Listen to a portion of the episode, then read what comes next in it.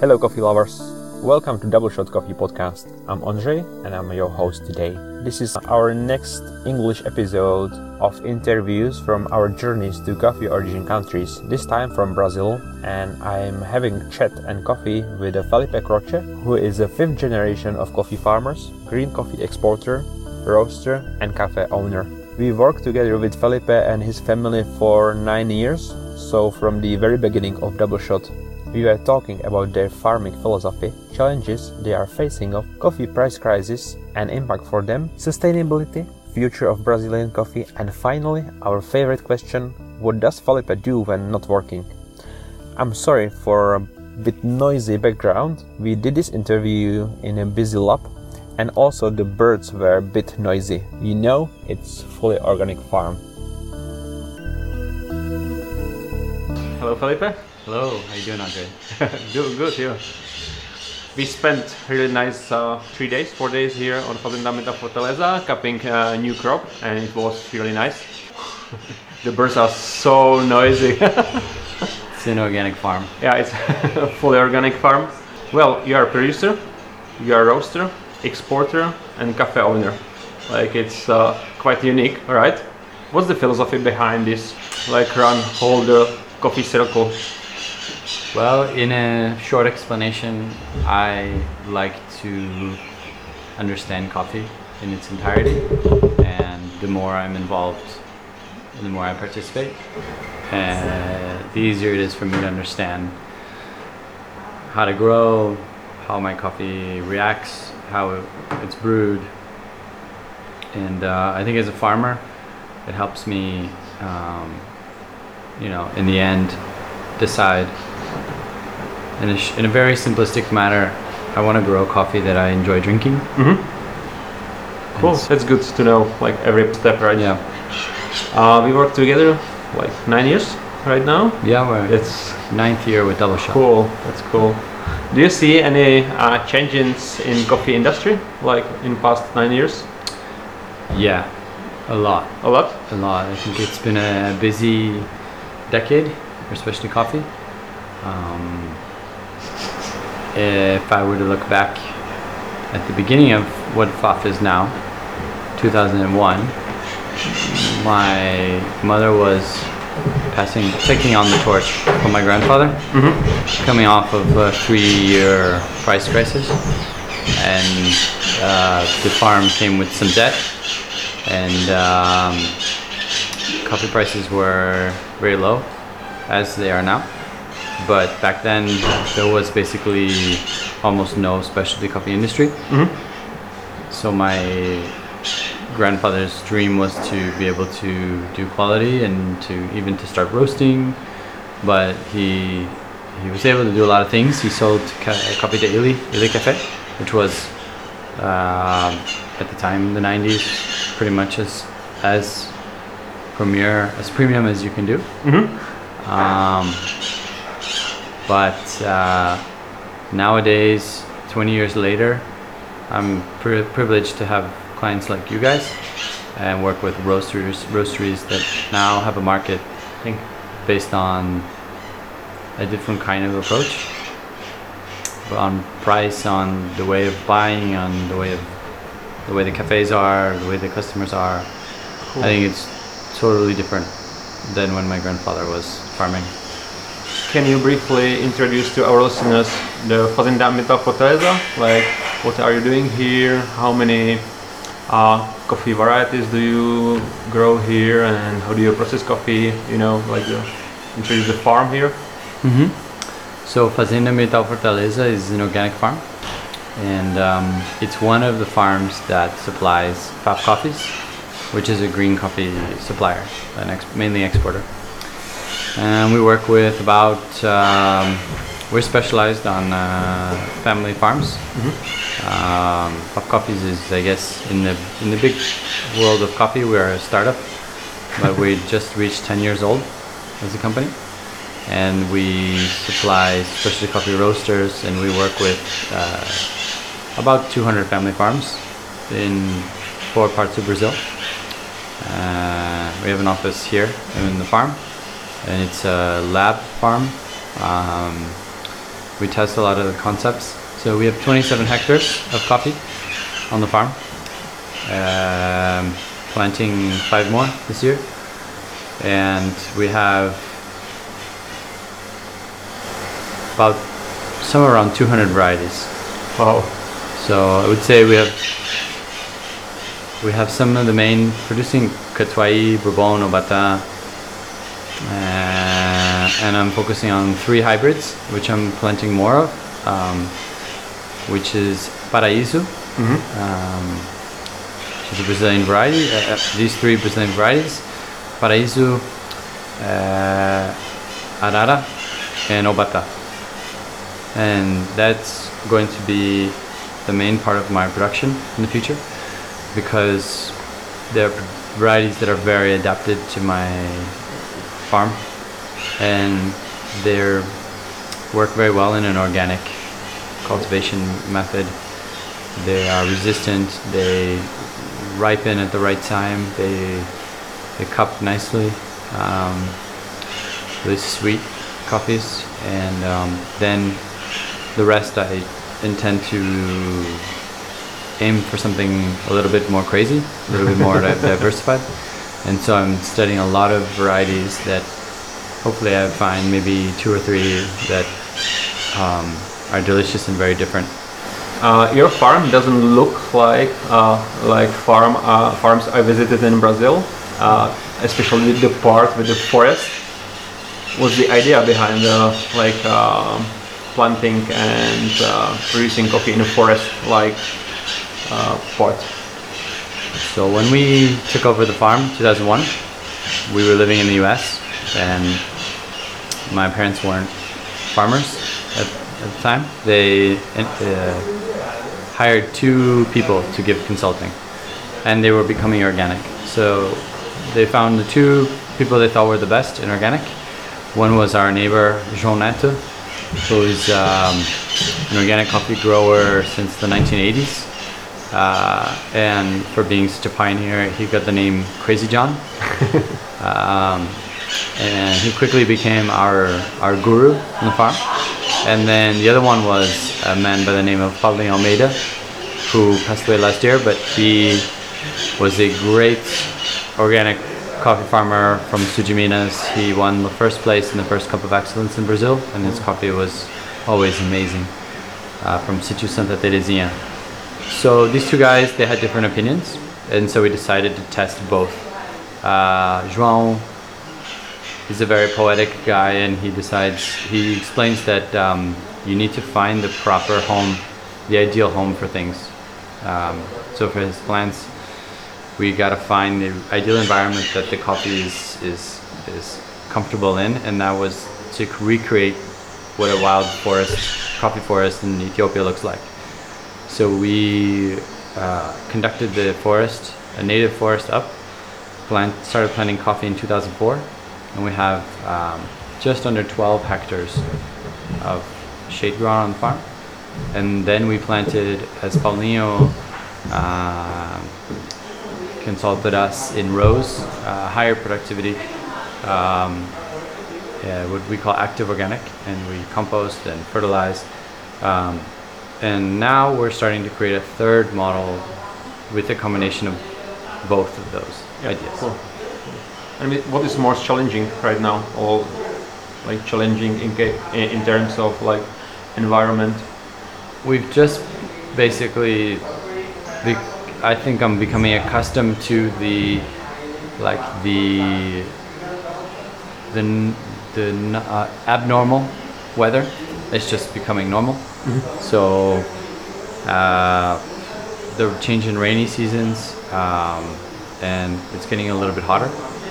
Um, and it's just a, us shifting a little bit how we grow the coffee. Yeah. So so that's that's maybe why you like uh, have a, the forest area where is a shadow and uh, also the the trees protecting the water springs, right?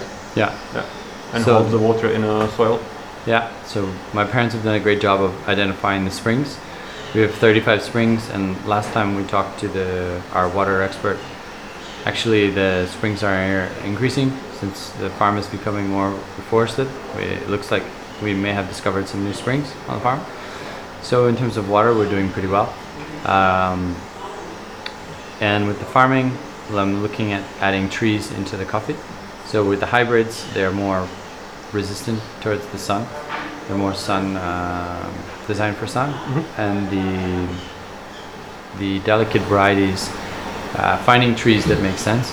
So trees that will provide shade and cool and humidity in the summer, and that will lose their leaves in the winter time. That will open up for more photosynthesis, and find that symbiosis. Cool. I think that's that's going to be a big uh, change for the future.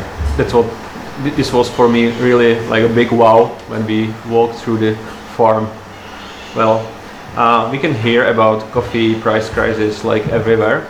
Does it impact you directly somehow, or your prices are not based on C market price? So um, we actually have amazing clients that we're working with, and um, I would say that the difference for that my grandfather faced from now is that there are um, roasters that are walking the walk. They do care about the the producers, and um, we're lucky to have um, some amazing roasters visiting us and, and, and back supporting us. So I think in general, like maybe our prices have dropped a little bit. Uh, they've stayed the same for the last four years, and maybe dropped a little bit. Um, but uh, in general, we're we're able to uh, command prices that are healthy. And interesting thing is we've been working closer with roasters to align them even further with uh, producers and find ways that we can help each other by by having a roaster buy more percentage of the coffee. So like smaller screens, peaberries, helping us um, improve our results in some of these tertiary, secondary products that sometimes you don't put so much. Um, selling the green coffee better. Um, So do, do the do, do the coffee like more sustainable, and you Yeah. also prepare some sustainability report uh, for the, Yeah. your farm and your like uh, farmers you work with, right? yeah, we um, are going to launch our sustainability report for FAF Coffees this year. Cool. I'm really excited about it. Yeah, hopefully by November. Um, we are hiring a journalist to write it uh, in a storytelling kind of journalistic summary. What sustainability is to us, how we define it, what are we doing, examples. And then we teamed up with a company called Enveritas, um, www.enveritas.org. It's a really impressive group that's verifying the entire coffee producing world. If you haven't heard of it, look it up.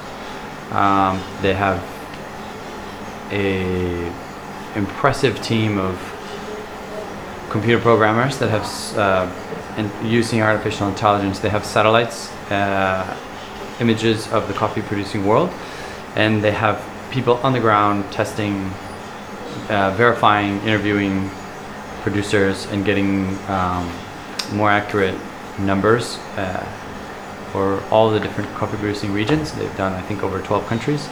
And so they can compare. So it's one thing for me to say what we do and FAF talk about FAF, but then we put that into context with our region, that into context with our country, and that i- and FAF into context with the world. World. Uh-huh. Um, so we will be allowed to use some of that in our in our report, and then we're going to be making available to roasters to purchase at a small fee the scorecard of the farm that they of the group the, the, the coffee that they buy will come with a sustainability holistic based on their method, which is the 30 criteria: uh, social, 10 social, 10 environmental, 10 financial uh, grade.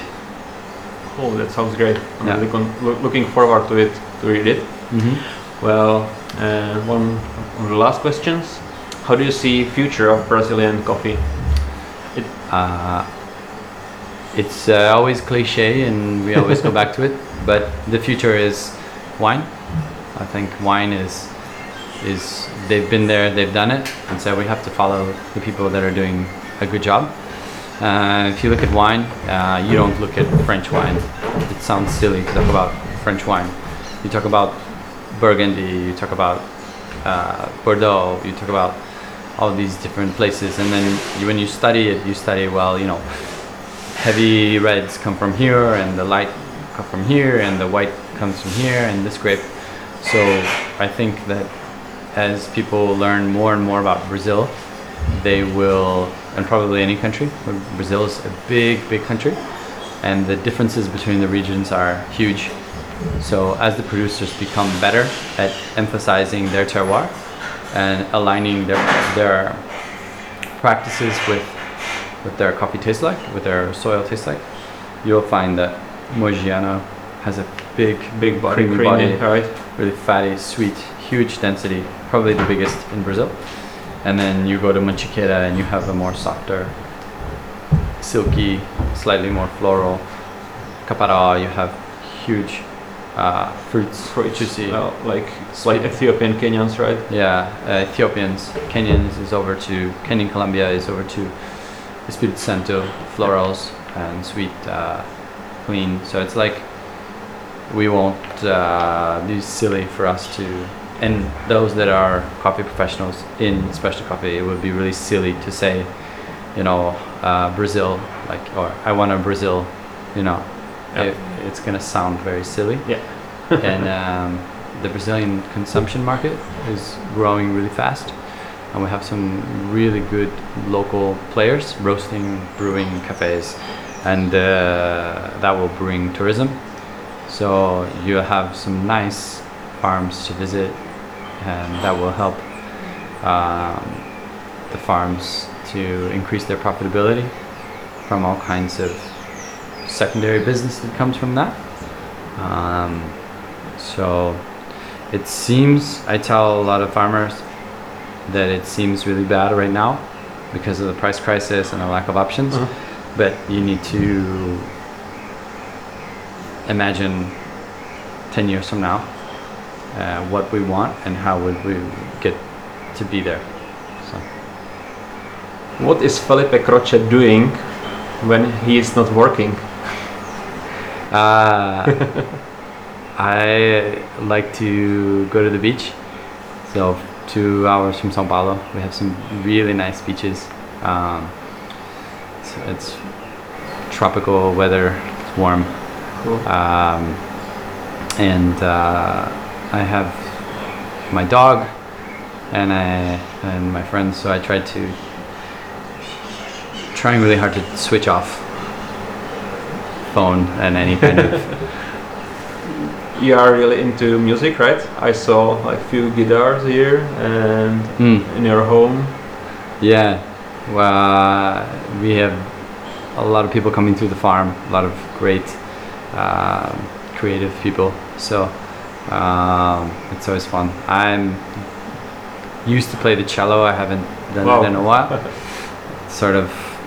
I think I'm gonna try and go towards percussion, but uh, I would like to do more music. Really. Cool. And what was the last book you read? Oh, uh, that's a good question. I was just reading uh, last week. Uh, this is boring, but eh, not so much. It's a fermentation book um, by Sandor Katz. He's um, an American American guy. Um, he came to the farm a couple years ago. We did an event, fermentation event. He's not a coffee guy, but he's kind of a hippie, one of the few last remaining hippies. Um, lives Like in- real hippie. a real hippie. He lives in a non-communist, non-capitalistic society, uh, farm, whatever. Um, and he has simple fermentation advice. And It's actually not heavy. It's light reading. Cool. I recommend it. Cool. I will read it. Yeah. So thank you for having us. It was amazing time we spent here. So Mhm. and it wa- it's always pleasure to meet you. Thank you. Pleasure is mine. Thank you. Thanks, Andre.